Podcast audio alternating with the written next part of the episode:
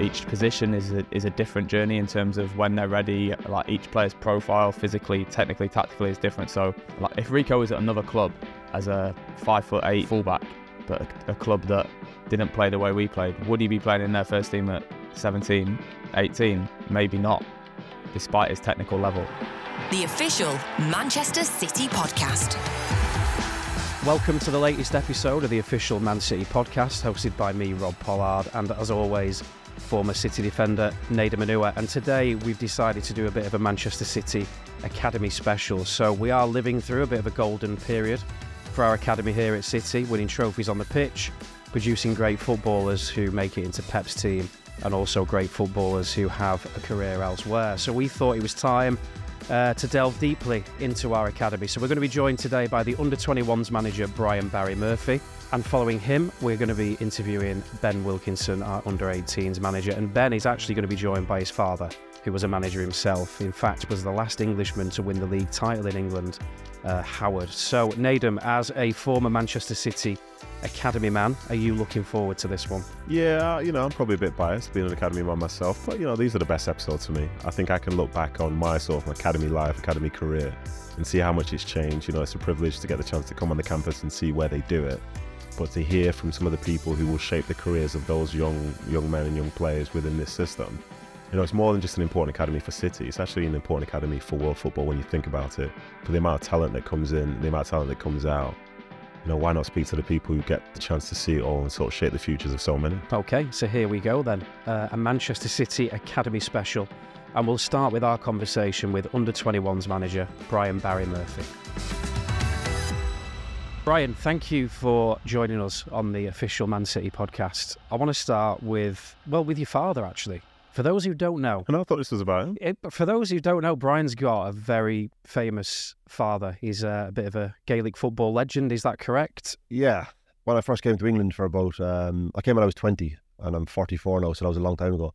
And for about six six to seven years, there was um, no acknowledgement of, of who he was or what he did. Um, and then somewhere someone did an article when I was at Preston, and word just got out about this uh, about who my father was. And obviously, you could deny it no longer. And then before you know it, every season will pop out about uh, what what's he doing. Um, and I suppose trying to like explain to people in the UK what the sport was, and people would say about hurling, and mm. and uh, American people used to say about hurling is that with the um, uh, with the sticks in Scotland, and I said no, no, no, it's an Irish sport like with uh, with sticks in our version of it, and um, and then it just kind of eventually it just became normal for um, for people to ask me about my father first rather than about myself, which was always the case in Ireland growing up, and uh, it was almost uh, going back in time for myself. What's it like growing up with a with a famous father like that, especially a sports person? Yeah, I, I suppose when I think about it, uh, it would be similar to I suppose somebody in the UK growing up with uh, a very famous uh, football player. But I suppose in Ireland, hurling is is kind of um, the be all and end all of local life, and it becomes such a huge part of our everyday existence because it's an amateur sport, and essentially it's very localized or regionalized in the sense that wherever you grow up, you play, and that's your your, your team for life. So there is every now and again somebody will go from a, a different team to a, to a different team because of uh, work based commitments. But essentially, it's a representation of, of where you come from. It's very tribal. So, were you uncool because you were playing football? Yeah, so in the very early stage of my life, they, uh, we soccer, as it was then known, was yeah. in Ireland in, in the, in the 70s and 80s was very much um, an outcast sport, and, and my father was one of the first ones who who went from playing hurling to sporadically playing soccer games. But there was a system in place where um, if you were found out to be playing soccer, you could be suspended from the local games. Wow, which and it was pretty serious stuff at the time because of all our history and, and, and what have you. But eventually, it became more common, and then obviously our, our exports became more successful and well known, and then then it essentially became acceptable for the likes of myself to to partake in this sport more often. And uh, it was probably yeah, it, it's it's an interesting story. I think of of probably uh, the complex nature of, of of my country's history. So when did you start getting into football? How old were you, and, and how did that that materialise? Uh, when I was in school, like I said, yeah, um, we, we we say soccer, but football you feel a bit cringy saying soccer because it's kind of the way the American soccer is. But I started getting into it more in school, and uh, when I look back at my um, my teenage years, retrospectively, I definitely had this sense of whenever I played Gaelic sports or Irish sports, um, every game I would go to, there would there would be this um, there'd always be these murmurings about uh, that's that's that guy's son, you know, and I would pick up on it and, and be very conscious of it, and, and, sometimes I would really enjoy it, but uh, sometimes without ever admitting it, I used to kind of um, almost feel a little bit like, oh, they're speaking about me again. and I think it kind of subconsciously made me go towards uh, football because I, I never had that association. I was almost like kind of just another one of the players, and kind of forged my own way and and uh, and had then the usual um, Irish career path was you'd go on trial to different English clubs and, and eventually you'd succeed and, and pick up a club. I, I really didn't have that journey. I went to um, I went to clubs like Arsenal, Celtic, Man United, but never got offered uh, the route that my peers had got. So I ended up staying in the League of Ireland as a 16 year old and then stayed there until I was 21 and then signed for David Moyes at Preston. But so my, my path was really to stay in education and uh, and play in my local league, which it was a good grounding because I was essentially playing with uh, senior pros of all ages, just in a in, in a level that was probably not as high as the English lower leagues. Which uh, peers you, do you mean that sort of made that made the way over to the UK and played well from a young age? Yeah, well, I, I grew up uh, with so like my age bracket was like Richard Dunne, uh, Robbie Keane was a year younger. We had players like Steve McPhail who was at Leeds, uh, so like that was all my era really. And uh, I, I got a sense kind of when I was around sixteen or seventeen that I that I was good in comparison to my schoolmates and my and my local friends, but I had a, I had a, I had a real clear sign that I wasn't as good as Dunny or I wasn't as good as Robbie and like different guys, there's loads of psychology in sport. And I was say like, oh, that's a real limited mindset. But I thought like, no, not in this instance. I just know I'm not. You know, because like, I saw how good they were, and and I thought like, yeah, I, I can still do my best and try to maximise my own ability. And I established myself as as a good young player in the League of Ireland, and then started getting um, recognition with the with the under 21s in Ireland, and eventually signed for Preston. So. Uh, kind of thought, well, I'm at a level here that I feel as if is is, is very good and, and, and provides me with a with a career um, outside of Ireland because in Ireland at the time I was playing for Cork City on the wages were like seventy five pounds a week. So you're going to local um, college alongside that, but really you're having to think about ways of of earning a, a living, and uh, I wouldn't have been able to continue playing on, on that kind of wage eventually if I moved out of, of home and became a younger man. You know. So when did you realise that coaching would be something that you you would try your hand at? I, I do like in my, my career path to almost like when we speak about a journeyman or such. Um, I ended up at Preston. We my I suppose my significant moment at Preston was we got to the playoff finals um, in the championship in '99, and it was my second season in English football, and I was very much a squad member. I would have had like um, 35 appearances on the bench, um, and then we got to the final. It was the final at Cardiff. It was Cardiff back then, where Michael Ricketts scored a hat trick for Bolton and um, and they went up and and and we didn't and and the following summer uh, David left to go to Everton Craig Brown came in, and I just started going on loan to. Um, I went on loan to um, Hartlepool and Place and and Southend. So, with all due respect, not very glamorous loans, but but my next move was to Sheffield Wednesday because uh, Chris Turner was there, which was a great club. It was on a, was on a pretty uh, steep decline and had, had gone from having the Di Canios and Carbones to to a group of lads who were trying their best in, in the championship, but not good enough. And then we got relegated. So that was a pretty chastening experience. And then kind of got released from there. And then you're looking for a club. You're, you're at the kind of sliding doors moment where you you're looking for a club in the UK to sustain your career, or you decide to go back home. But there was always this feeling amongst me and, and my fellow countrymen that you almost didn't want to go back home because of how it was viewed. Does that make sense? And you, and you kind of and you want to stay for as long as you can. And uh, and the next few years at Bury were okay, but I ended up going to Rochdale and working under Keith Hill as a he they got promoted back to League One, and he brought me in as um, an experienced midfielder who he felt could help the younger players. And and before you know it, I just kind of had had starting uh, again subconsciously taking on that kind of mentoring or guiding role, trying to help young players because uh, it was a very small club, but had a very um, proud recent history of producing young players and, and, and providing them with a pathway into league football. And he wanted to make that into something special and almost use me as somebody who could play and help the players in League One and also nurture the young talent and make them feel more comfortable in, in, in league football, which can be quite tough at times. You've tried to say that you were a journeyman there. When you were playing professionally, did you think you were a journeyman or is it something you saw at the end of your career as you look back? I think when I look back retrospectively, I think um, at the time though, like I said to you, um, I felt as if I just wasn't as good as the top players who were excelling at Premier League level. You know, like, uh, you'll have played against uh, yeah. Robbie and those guys who were like yeah, exceptional they're, players. But they're better than ninety yeah. percent of all players yeah, anyway. That's the thing. Yeah, yeah, yeah. I suppose that's what we were judging ourselves against. So you probably do see certain players make it into the Premier League who probably aren't as, as good as those guys. Yeah. But I just had this feeling that maybe it is a limited mindset. I thought if I got into the Premier League, I'd probably be beyond where I was um, capable of playing, and, and it never happened. So um, you could argue both ways. It was. Yeah. Do you what was really interesting? This is uh, a link to Patrick Vieira. Hopefully, I'll have him on the podcast at some point. The most humbled I ever was. So he came to play at City for a year, and Patrick's like an idol to so many people who watch the Premier League. You know, you had the Keane Vieira thing, like he's king of it all. Yeah. And I think we were sitting on a bus one time, and we were just chatting away, and I'm still sitting across from thinking, "How's Patrick Vieira sitting across from me? This is so surreal." We started talking, and then he mentioned one of his biggest regrets. He said he wished that during his playing career he just kept it simpler. Patrick Vieira said that while sitting across from me, and I was like, "Well, what do you want me to do?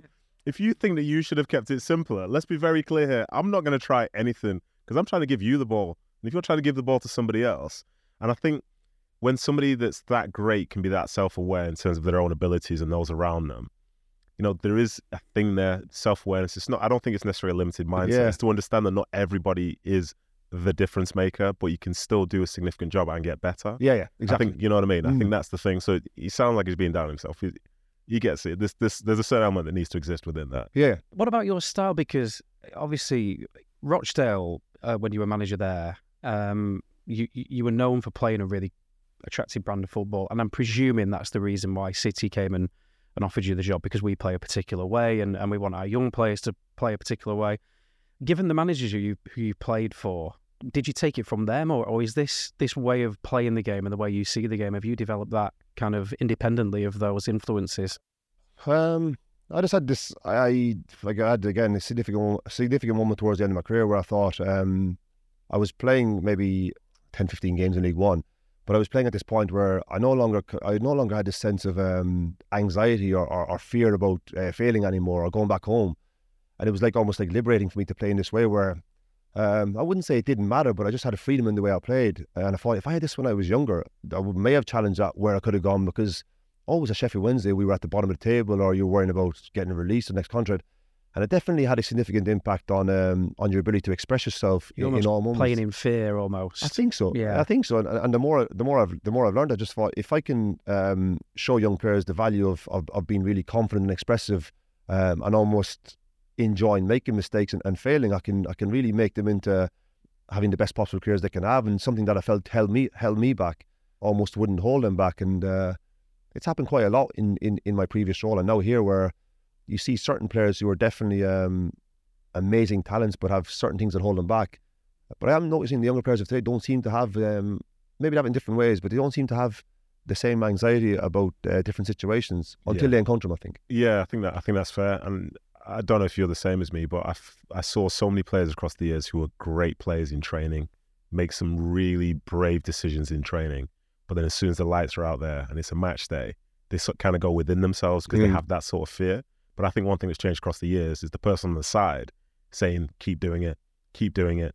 Like in, um, I've seen some of the games, say City have played this season, where it looks like something's not going well according to how the manager sees it. So the conservative thing within me is like, oh, just change it, just Yeah. change it, revert back to type.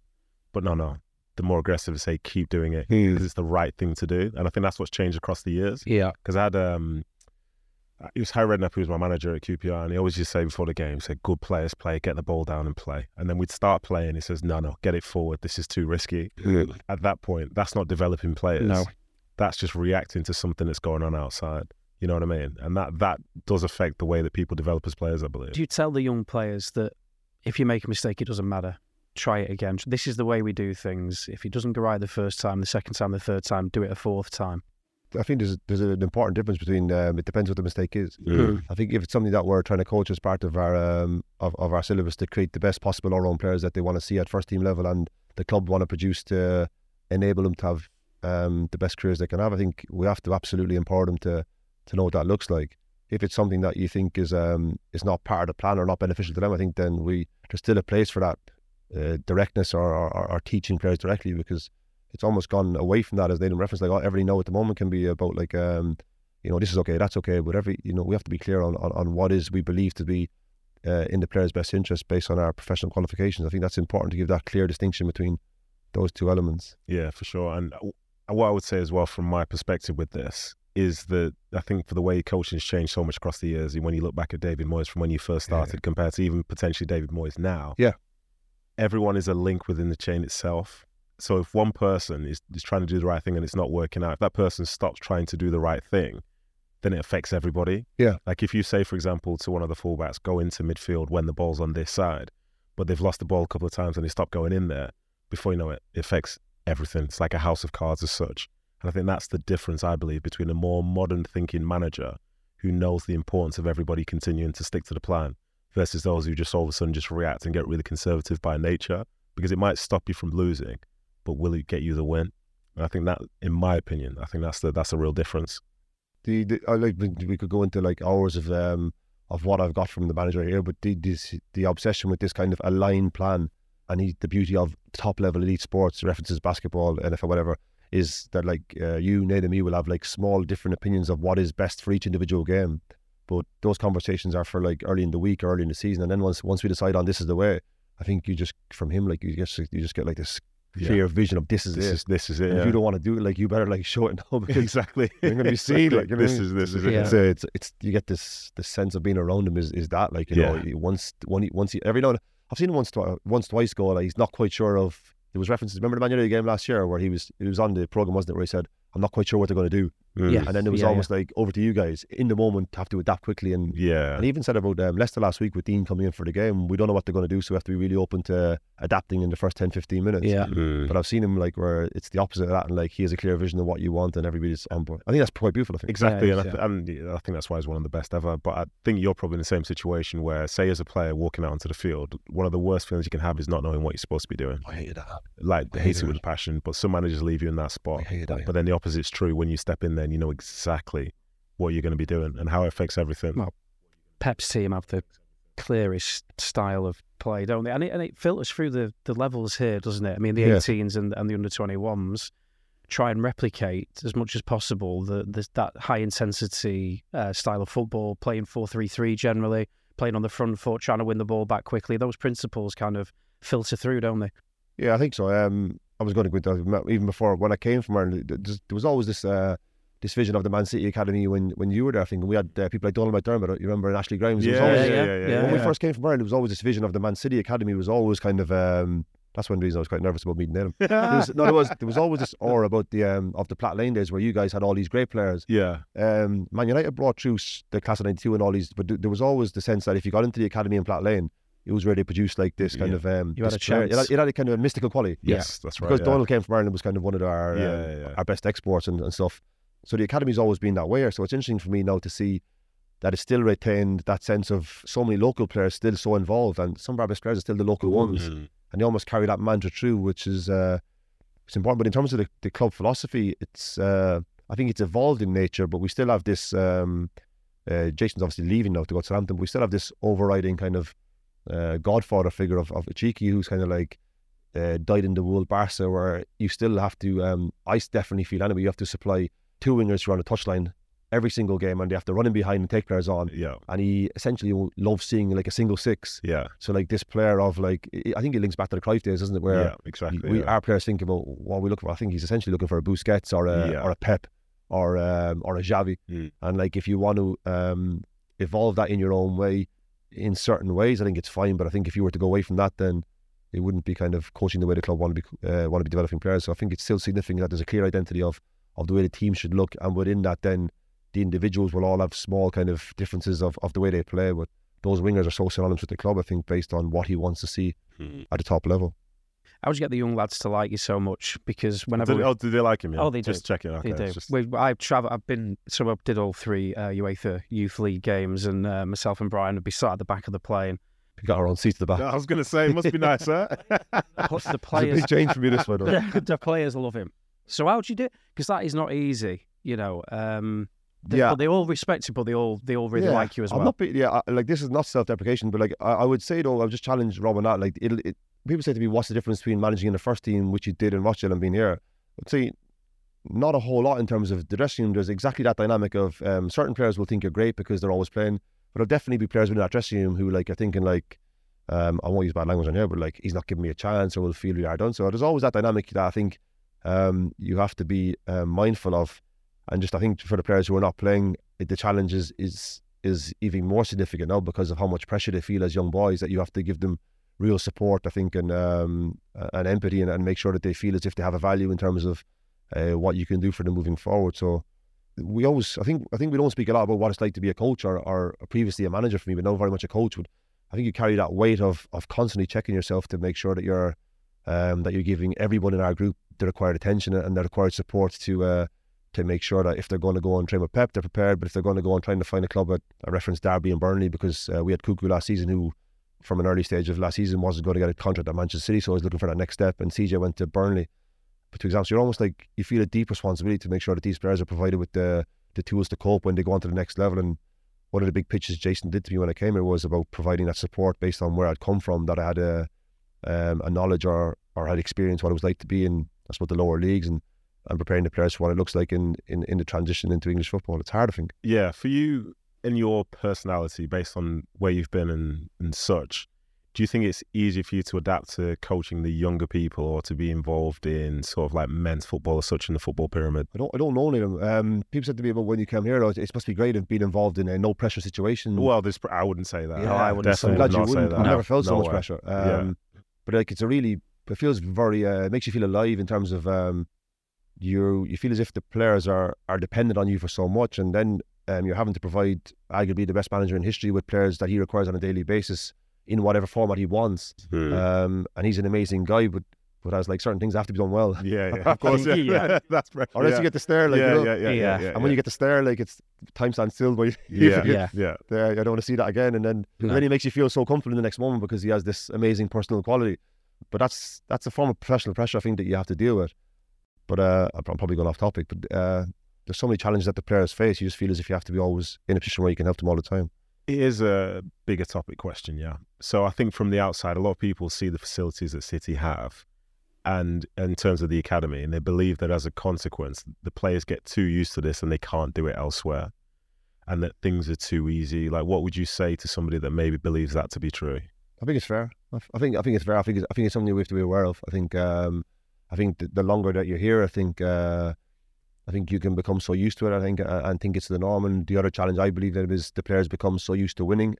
That can either be um, a positive in terms of um, the perception is you're creating winners who like to win all the time, but really, uh, as we know in professional sport, when you go somewhere else, you play for another team, you, it's, it's not going to happen. like you that, know and how we prepare the players to deal with that failure or that disappointment in terms of how they act and behave is very much at the forefront of my mind because I, th- I think it's so important that they understand what it's like to to have difficult situations or difficult part of their careers and they have to have um, these tools to cope with that in the next stage of our career. But I think in here it's it's it's, it's definitely a Yeah. bubble because of how the place is amazing yeah. Absolutely. and everything is so is so great here and and you're getting to train with uh, the best players in the world on a regular basis. Hmm. But it's not really reality for a lot of players because it's just not going to happen. Yeah, I, I, t- I totally agree. And I think from my perspective on it all, I think there were people who came up in those Platt Lane days and people who'll be here today who have something within them to whereby the facilities don't matter. Yep, absolutely. You know, and I think that's the thing that some people forget because they think that everybody that comes here will just absorb this and think this is the only way to do football. But there's a certain devil within you that needs to exist for you to make it to the top level.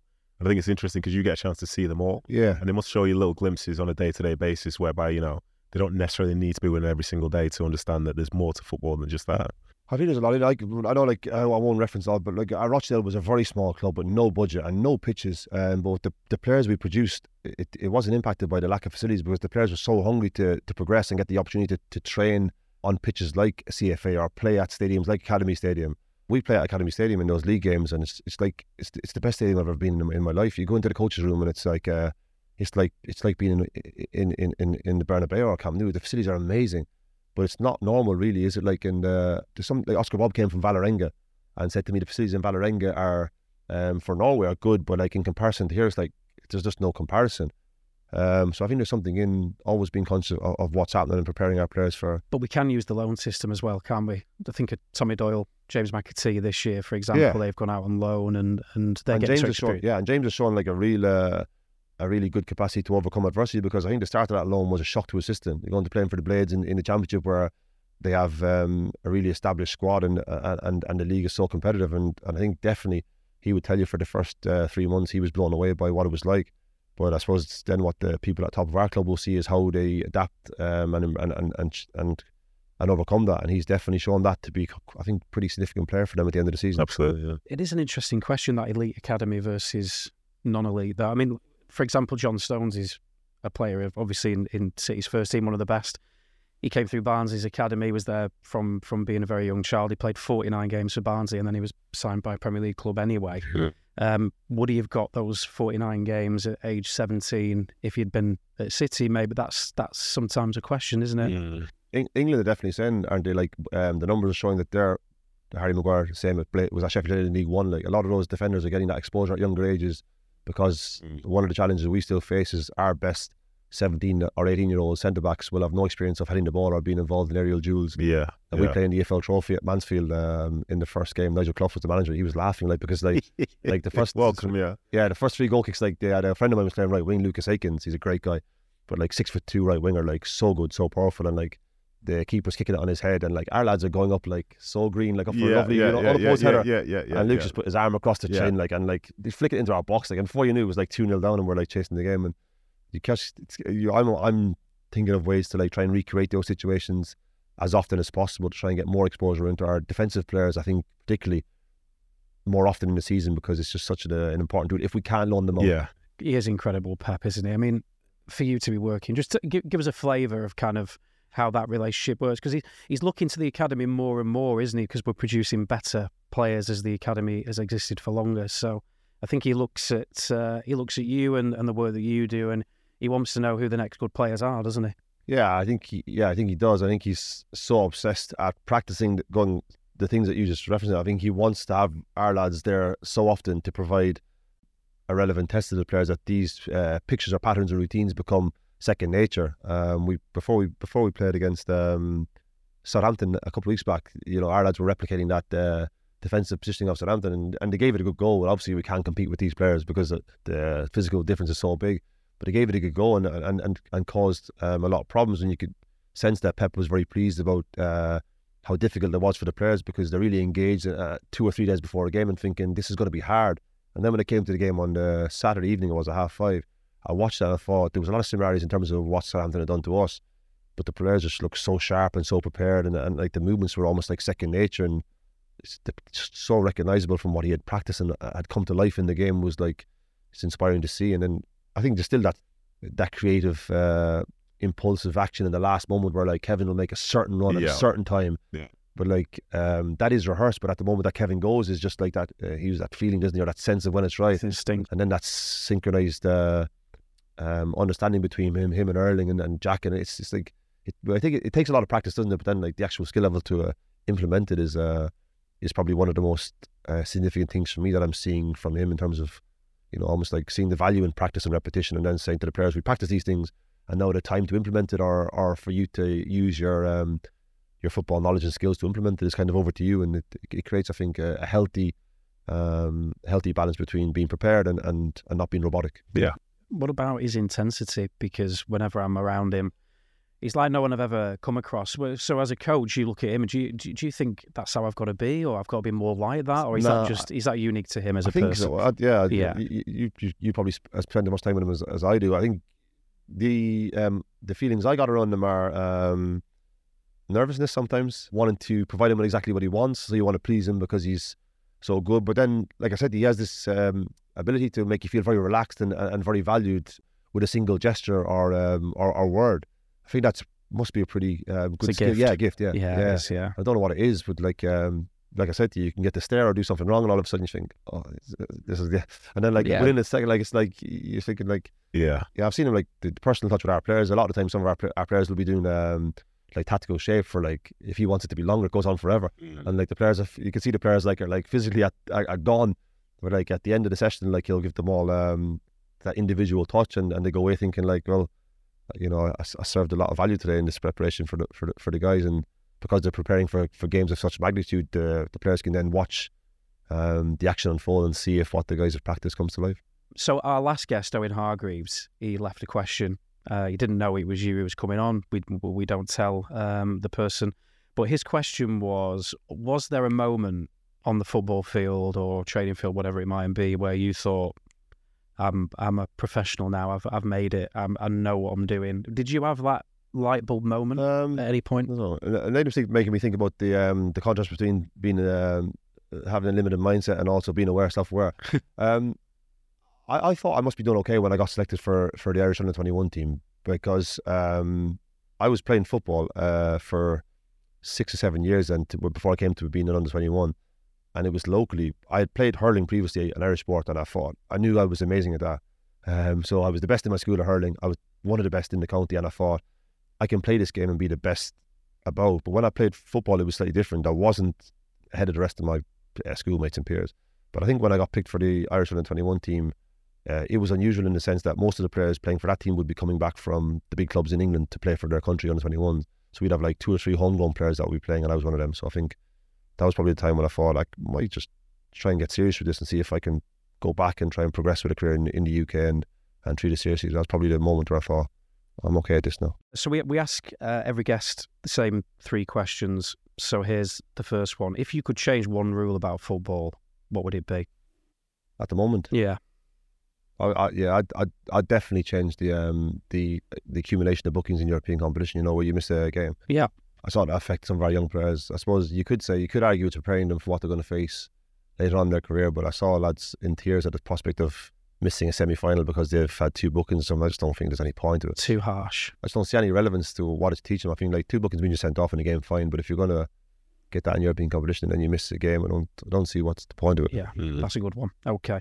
Next one is The one- I know, you didn't say mine was a good one, did you? yours. Is yours Nah, was too, ob- move yours on, was move too on, obvious. move on. You've had your time. You've had your time. Everyone's That's fine. talking about yours. No, no, that's fine. I, I, I know where the door the is. don't next one is what if what was the last thing that you binged like series on Netflix, a book, or you know anything basically that you really got into? I, I enjoyed the last dance. Uh, I loved. I watched that. I enjoyed it. yeah, Something about the um, Phil Jackson. There was something about what he was saying was almost like uh, again just like things he was saying. I was thinking, ah, yeah, about the way he dealt with different players and uh, and the Rodman story about when he just went to Vegas and disappeared and and and, and, the consternation it caused in the camp with Jordan and people. Yeah, I he was also really cool, Phil Jackson. Unbelievable, Yeah, yeah. yeah. just really Yeah. liked him. Yeah, and yeah. was a bit of Mancini about. Not, I mean, he went on and had much more success than uh, than, There's than. Mancini. You've said it. You said But- but- Mancini's Phil Jackson. But he did. No, You said no, it. no. But he that did. was it. That was Rob, But everyone. he, that was Rob. Phil Jackson was the guy. He kind of changed the mentality. You know, Yeah. after a long time of, of struggles, he was the guy who, who turned the screw, and that's kind of the way I view what Mancini did here. Yeah. And then the last one is if you could ask our next guest any question, what would it be? And we're not going to tell you who who our guest is.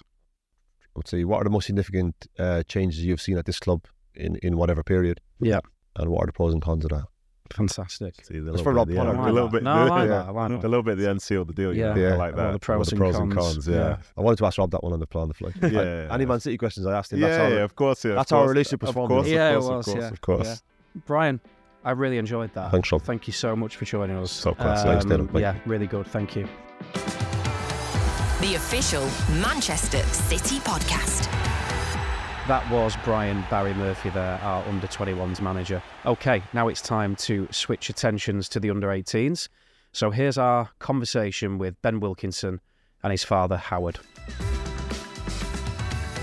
I want to go back, Ben, to when you were young, and I'm presuming that uh, your dad and the career that he had was inspirational to you and has, has been a catalyst for, for the career you've got. Do you want to just take us back to kind of how your interest in football started and, and the role that your dad played in that? Yeah, spot on in terms of it was certainly the catalyst for me and my sort of love of the game.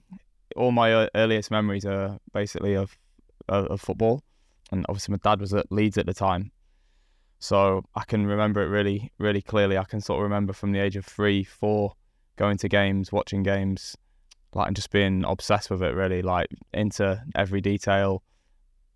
It was just like yeah, love at first sight, really, uh, and that carried on. I think until I think I was nine when Dad left Leeds, so that sort of early seven, eight years. I was went to so many games. Was fortunate enough to be able to see the training ground. Um, even just I remember like car journeys where you'd be on the phone and I was just taking it all in, and um, yeah, I was really, really fortunate in in terms of what I was able to see at such a young age because it was almost like it was just normal.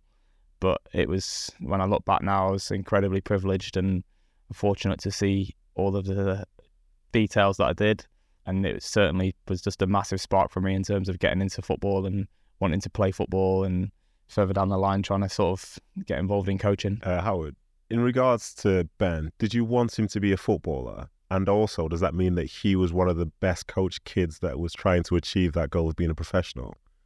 I'll answer the second one first. I never coached him. Okay, how come? Just circumstances. I was working in uh, Leeds most of the time. Ben was in Sheffield. What with that and school, etc. So there's very little time. And anyway, I didn't think it was appropriate that me as a coach and manager and coaching a boy who I think should be enjoying just playing forget what to do and where to go, just play. Mm-hmm. And he was obsessed. Okay. Did he get that from you? He got that. Uh, no, do you know what? I think he got it from his mum more than me because Oh, uh, he's, he's not sure about that. He's not sure. I think he thinks it's you. she was uh, very, very keen and keen for him to uh, not so much football, but to make sure that he was uh, had one eye on sport of some sort, because she recognised the benefits of that. Uh, but obviously, when your father's a manager, and I was fortunate in uh, the fact that I was at Leeds longer than a lot of people these days last at clubs. So for him, it, it, it was a sort of permanent fixture for a long time and television and so on. So no, no wonder it was all he wanted to do. And in fact, when he was 16, there was a big debate stroke argument with regard to whether he joins as an apprentice or whether he stays at school. Mum wanted him to stay at school, and I managed to convince her that uh, a life in football, however long or short, is a very good education for whatever it is you want to do afterwards. So I won by devious methods, really. Are you glad that your dad won that argument? Yeah, because I think I was maybe a bit of a stroppy teenager at that point, but I was, I was sort of the, I, the argument I was trying to sort of force with my mum was that if you stay at school and try the uh, apprentice route, like you end up f- sort of not succeeding to your potential on both because you're not in school enough because you're playing football and you miss too much football because you're dipping in and out. So I, I think I, I went down the line of you only get one shot of being a footballer, whereas you can always come back on the old academic route. So yeah, I think I don't. I think we won that argument in the end, didn't we? Quite yeah. quite easily. Do you see? You said maybe I was a stroppy teenager. Like, where's the Mate, doubt? yeah. Were you or were you I, not? don't, I don't think I was that bad. That's why I said it. Well, let's let's ask somebody that may know. Was he a stroppy teenager? Um, I didn't see him enough to know whether he was stroppy or not, but my okay. my guess is definitely not because Really? oh Okay. no no, his mum was the the ruler Okay. in our house Okay. without a shadow of a doubt. So she had the final say, and the first, and the one in the middle. Of course. Yeah. Of course. Howard, you mentioned something I was going to ask you about there. You, you talked about when you were at Leeds, you had time to build, time that perhaps managers don't get today. You would, you had the luxury there of, of having a period to, to build up to that Mm. league league title victory. Do you think managers need to be given more time, or do you understand the pressures on owners these days, whereby they need to make changes quicker? I understand the pressures on owners, but at the same time, I don't think it's good for the game. I think that uh, I don't think they do enough research with regard to who. I mean, when I join Leeds, I only join Leeds on the basis that, having spoken to the chairman Leslie Silver on, in about four secret meetings, that I went into Leeds with a five and ten year plan. With regard to the whole club, it just wasn't as it is these days. It was centre of excellence as it was then, but but academy as it later became, and youth development. And he gave me, although they were at that point before I joined them, about third bottom in the second division, or what's now the Division One. It, it was crazy because I had about five meetings with him, and at the end of that, those five meetings, we discussed, or I'd engaged him in the idea that if you do it right, it's right for life. To that extent, we had a five-year plan and a ten-year plan, and we'd have seen the 10 year plan through, but unfortunately had a very, very terrible armed robbery at home uh, after about seven and a half years. And after that, he, uh, he was never as strong as he was before, nor as enthusiastic. So that was a shame.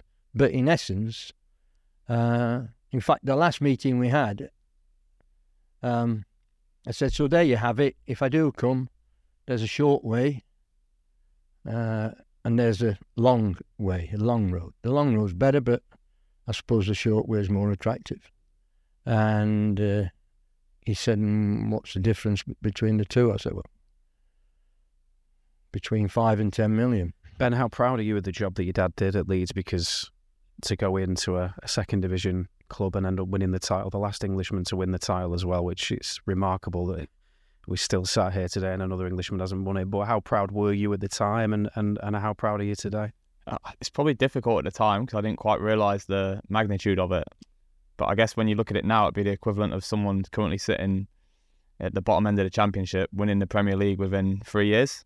You know, it was like they would be bottom end of the championship now, win the championship next year, top four in the Premier League the year after, win the Premier League the year after, which like, unthinkable. Very yeah. unlikely. yeah, that's uh, kind of the best way really to describe it, I think. So when you look back at that and also like the longevity after that in terms of what we experience now, like you talked about in terms of how long a manager gets, so to be at a club of that stature for nine years was it was an incredible achievement, you know, when you when you look back and like I said at the time, I didn't really probably understand the bigger picture stuff and um, the sort of the the magnitude of it. But yeah, it, it was incredible for me to watch, and myself, my my family, uh, you know, we're all really really proud of what Dad achieved, and and the sort of the the way the his standing within the game now amongst his peers, and um, it's amazing. Ben, how did your move to City come about? I was working at Sheffield Wednesday at the time. I was taking the under 18s there, and some jobs came up here across the academy, but in particular the 21s. Simon Davies had just gone from the 21s coach to head of coaching. They basically the, the jobs were available. I knew one or two people here already who I spoke to, and they sort of said you should apply. So I applied, went through an interview process in terms of a formal interview, a pitch interview, etc. And then I, it ended up with me being offered a role as the 21s assistant. Was that with Paul? That's with Paul, yeah. Paul Harsley, yeah. So it's yeah, quite. It was quite. It was a very strict, um, rigorous process in terms of. I've, I've, I've not been to a lot of interviews anyway, but it was uh, it was quite comprehensive in terms of you know the the different areas you were you were challenged on. Um, but it resulted in me ending ended up working with Paul for two years with the twenty ones. And then in terms of the style of play we play here, because we, we, we try and play, I mean, obviously we you tweak systems depending on who you're playing, but there's a general way that we play and a, a general approach. How much of that was already the way that you saw the game, and how much have you kind of adapted to the ways that City want to do things? Um, yeah, it's a great question. Um, there's definitely some similarities in terms of, uh, you know, in an ideal world, how you'd like a team to play and how they'd like you'd want a team to represent you as a coach.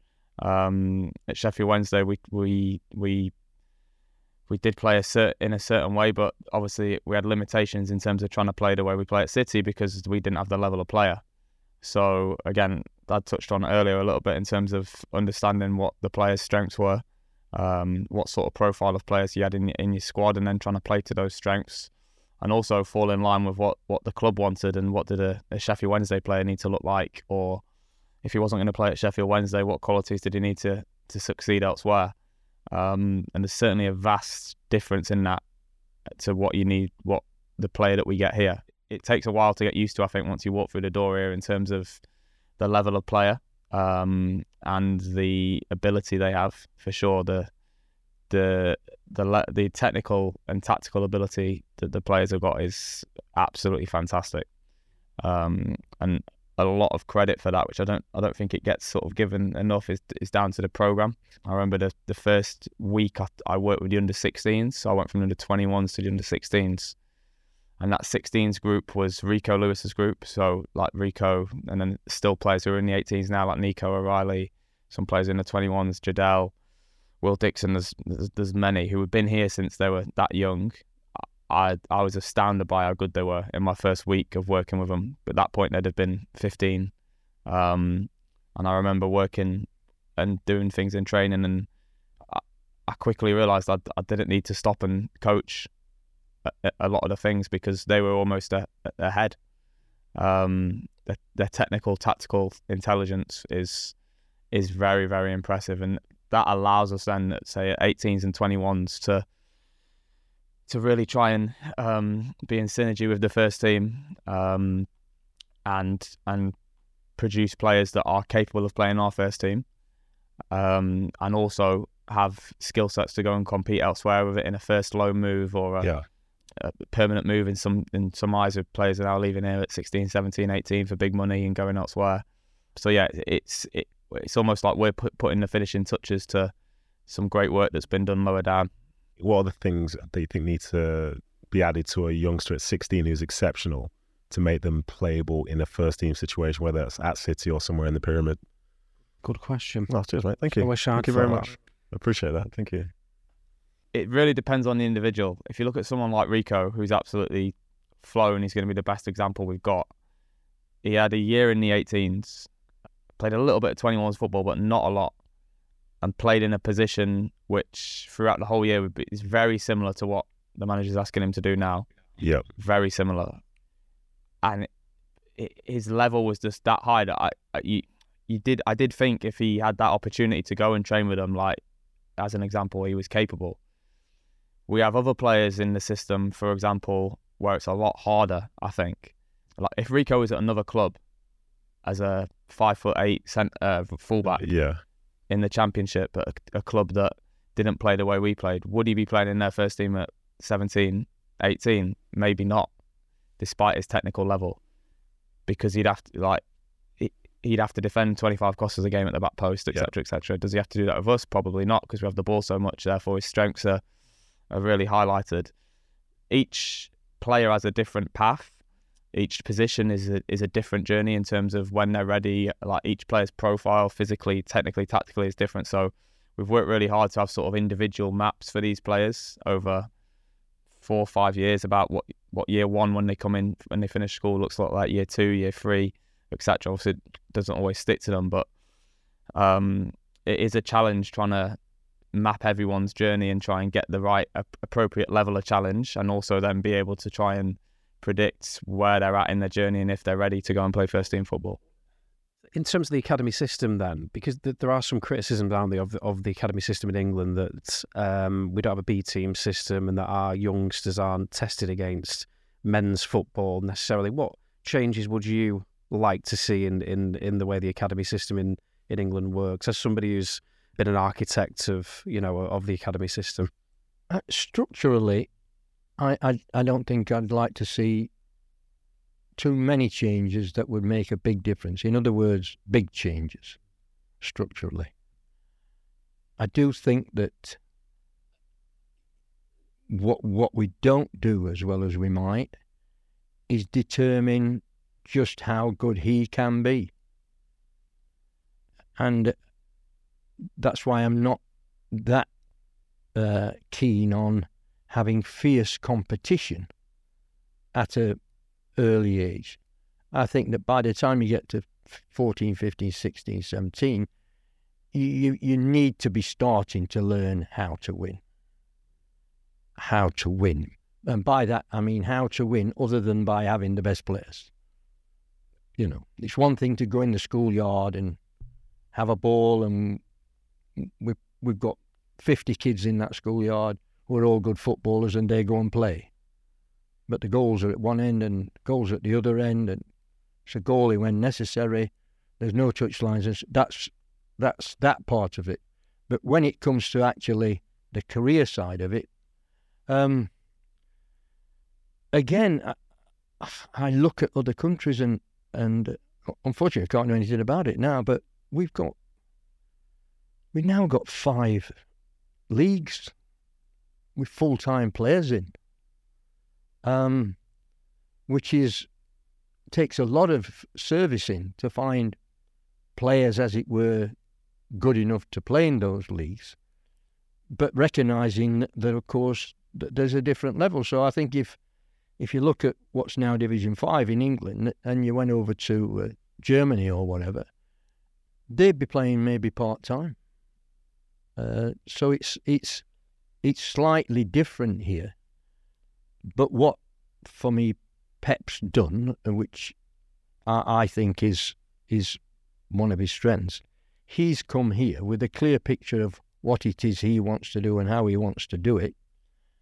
You've got to remember, but on that basis, he's also come here knowing that the people above and whatever are happy to say, there you are, tell us what we need to do to make this system work for us. And that's where you do need someone, as it were, out, not just the manager, but outside of that, who's coordinating it to making sure, making sure that we are all on the same message. Because I, you know, I think that sometimes the competitive stuff starts too early. In terms of, I don't mean starts too early in terms. Uh, it don't matter if we don't win. It don't matter if you, I'm not on about that, but I'm on about, as it were. Um, I see too many coaches in development football, uh, even in the, the, the league that um, that Man City in, where they come to play Man City and it's kick the ball out 300 yards and take 20 minutes to get it back and start playing again. And I think that's not, you're not doing best by them because they might not be as good as Man City, but your job is to make them as good as they can be. Who was the most talented player that you managed in terms of technical and, and natural ability? Goes back a long way, that.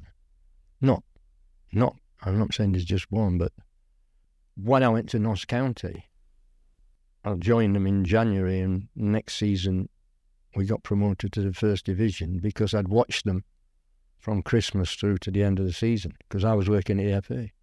So when we started the next season, I got them in seven weeks early, and that didn't go down. To, You said seven weeks Seven- earlier there, just to seven double check. weeks Seven pre-season. You were known for working players hard. There's a- Uh, no, working them smart. working them smart. There's a, there's a, Come on. I had what a player. difference. I, I inherited a player there called Masson, Don Masson. Getting out the second second division, we were pass, pass, pass, pass, pass, just pass, pass, pass. You know, we played Ipswich one day.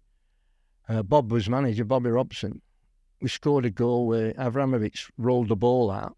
We made something like twenty to four passes, and in at the other end. And Bobby got up out of the dugout, came up to my dugout, our dugout, and congratulated us on we're playing. But when we go into the first division the season after, by Christmas, we were second bottom of the first division.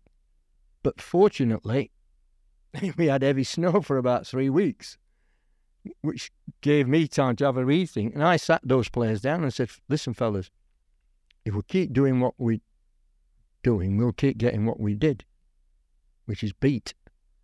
So we're going to have to change but you've got to want to change. So you tell me, do you want to do we want to stay bottom or do you want to get out of it? it's an incredible statistic that you're the last English manager to win the top flight in this country. Does it make you sad in some ways that that is a fact? That no, I mean, obviously we were talking before Kevin Keegan came close, Bobby, um, you know, did quite well with Newcastle, etc. But does it almost make you sad that we haven't managed to produce another title-winning manager who is who is English? Don't make me sad. It, it is what it is.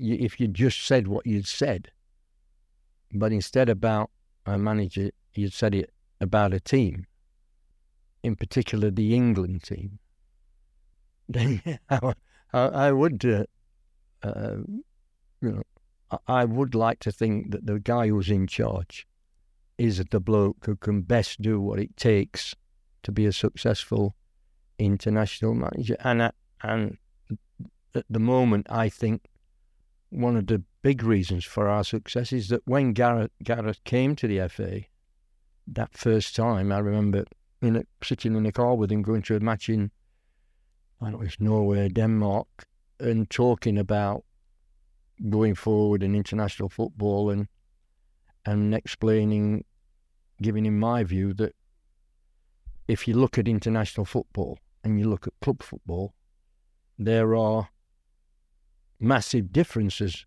in some cases. And I remember sitting down with Redknapp, Stevie Gerrard when they were 17 and say, and explaining to them, look, we're not going to have a different manager now every year. That this manager's going to be with you till he gets to the under 21s, and then it because we think there are certain very important fundamentals necessary for success in international football. Ben, we've got a few questions we asked every guest. So, uh, first one we always ask is if you could change one rule about football, what would it be? Dad's already off mentioned it actually. Something that really frustrates me in this job, but it maybe wouldn't necessarily frustrate me in in other jobs as as such, is that whenever in a large proportion of our games, the time wasting is just, Really, I can't even begin to fathom like time Like, wasting at that level. ridiculous. Is it that bad? like okay. especially away games, like one ball, you know, goalkeepers doing taking ages, like even like clearly obvious stuff like players going down with cramp, ga- managers got them all in, like, and what what what frustrates me about it is like a little bit that the opposition are doing it, but not too much because I actually think for our players it's a good education Yeah, yeah. because like they're going to get it a lot in the first team. Yeah. But like, I think we've lost twice this year, 18s in the league, and one of them was away at Everton early early doors. We lost one 0 They scored a, a goal early on, and it was just unbelievable. And like our players struggled to deal with it a little bit that day. So I don't mind that side of it because it's part of us, the education. But the failure of the referees to sort of manage the game appropriately really frustrates me because, like for me, at under 18 football, you need to start Yeah. it's our job to d- start teaching the players about the transition to first team football and stuff like that. And they just don't officiate the game properly. So if there's one rule change that I'd have in terms of the level out, it would be to have some sort of way of managing ball in play. I thought it was really interesting at the World Cup in the early games Yeah, when we were getting like huge amounts of injury time. And I, that'd soon stamp it out, I think. If, you know, we're at the end of how long's left after 45 10, minutes, 11, like 10 12 minutes. minutes. Yeah. Like I think that would make a it, because it, it's really frustrating for us at our level uh, in our team. I have to say. What was the last thing that you binged, like podcast, film, book, series, whatever? Well, I'm in a stage of life at the minute. We've got two young kids, so um, like TV series have gone on the back burner a little bit because it's just about going to sleep when you can. Yeah. So I'm po- probably listening to a lot of podcasts at the moment. Yeah. Um, so I quite like listening to a lot. There's a lot of different ones going around in sport in terms of like high performance Yeah. podcasts and, and things like that. And also, m- I, my wife actually gets me listening to some some good ones as well, which are more uh, which are in terms of maybe non-sport, but it's one eye on business or life or um, politics and stuff like that. So I actually get quite a lot of influences from her now on the podcasts. Are quite a big one for me at the moment. Yeah. And the final one is if you could ask our next guest anything, we're not going to tell you who it is, what would that question be? And we've also got a question from our last guest for you to finish with. But if you could ask our next guest, whoever that may be, one question, they'll be based in football. What would you ask? Uh, I'll go. Who should be the next manager at City and why? Oh, that- Oh, That's the best one we've had yet. That is good. So I'll, I can tell you our last guest was, and it's uh, a colleague of yours, Brian Barry Murphy. His question was, and Yeah. correct me if yeah, correct me Could if this is uh, inaccurate. He said, City's development and growth in the last ten years. What have you noticed the most about that, and what are the pros and cons of of those improvements? Is that is that what he asked? Bit paraphrasing, Yeah, kind of, yeah. yeah. So, like, we, obviously, this club has changed rapidly. How has it changed in, in you know in your experience? But also, what are the pros and cons of of of those changes? So this is that's an absolute grenade of a question, by the way. Now yeah, that you it's knew been what he was. You knew what he was doing, Brian. Yeah, you knew Yeah. what he was doing. I, rem- I, I remember when, again, going back to your first question, when my dad was at Leeds and I was a young boy, I remember going to Maine Road um, and seeing what the club was like then in terms of very hard place to go. In terms of like as a, as a visiting team, I don't think we did very well there, did we? At Leeds, there's a couple of times I remember we had some really bad days, and uh, but what Maine Road was, where it was, compared to like what you walk in, like when I've met my dad here today, It's another it- level. it's just unbelievable how far they've come. You know, like the training ground, yeah, all the regeneration of the local area, and what that has has created as well in terms of jobs, buildings, infrastructure. Like for them to be where they were, not even like it, relatively short space of time ago, and like you know, last night we've just qualified for our third successive Champions League final, won four out of the last five Premier. Fifteen years ago, to say that we'd have overtaken United in terms of was just you'd have laughed, wouldn't you? Like Yeah. it's, it was impossible to think that. So I just think what the club is now in terms of what it uh, all around the world in terms of the clubs and the City Football Group is it's a really impressive. If you were doing a case study on how to sort of build a football club up, I don't think you could go far wrong with what the the board have, have managed to implement here. And even like this place now, we've probably even out. eh, We actually haven't got enough space now. You know, like which when someone said that when they designed it, it was crazy. But with the growth of the women's game, feels uh, like the women's academy, Yeah, the boys' academy, the first team, like, and thankfully all of those strands of the club are uh, sort of going in the right uh, trajectory. So I just think it's an incredible story what they've managed to do, and also um, the fact that when they're being successful, they're not just stopping. Yeah. It's constantly going again, um, whether that be with first team playing squads, adding more clubs, increasing the stadium. Like just announced the the plans this week. It's always like what's next, what's next, and sort of being ahead of the rest. And in that that area, I think is, is unbelievable what they're doing. That will do us. Thank you very much for taking the time to come and speak to us. Ben and Howard Wilkinson, thank you for being with us. Thanks, enjoyed it. The official Manchester City podcast. That was Ben and Howard Wilkinson there wrapping up our Academy special. Nedum, thoughts after those two? Yeah, really interesting.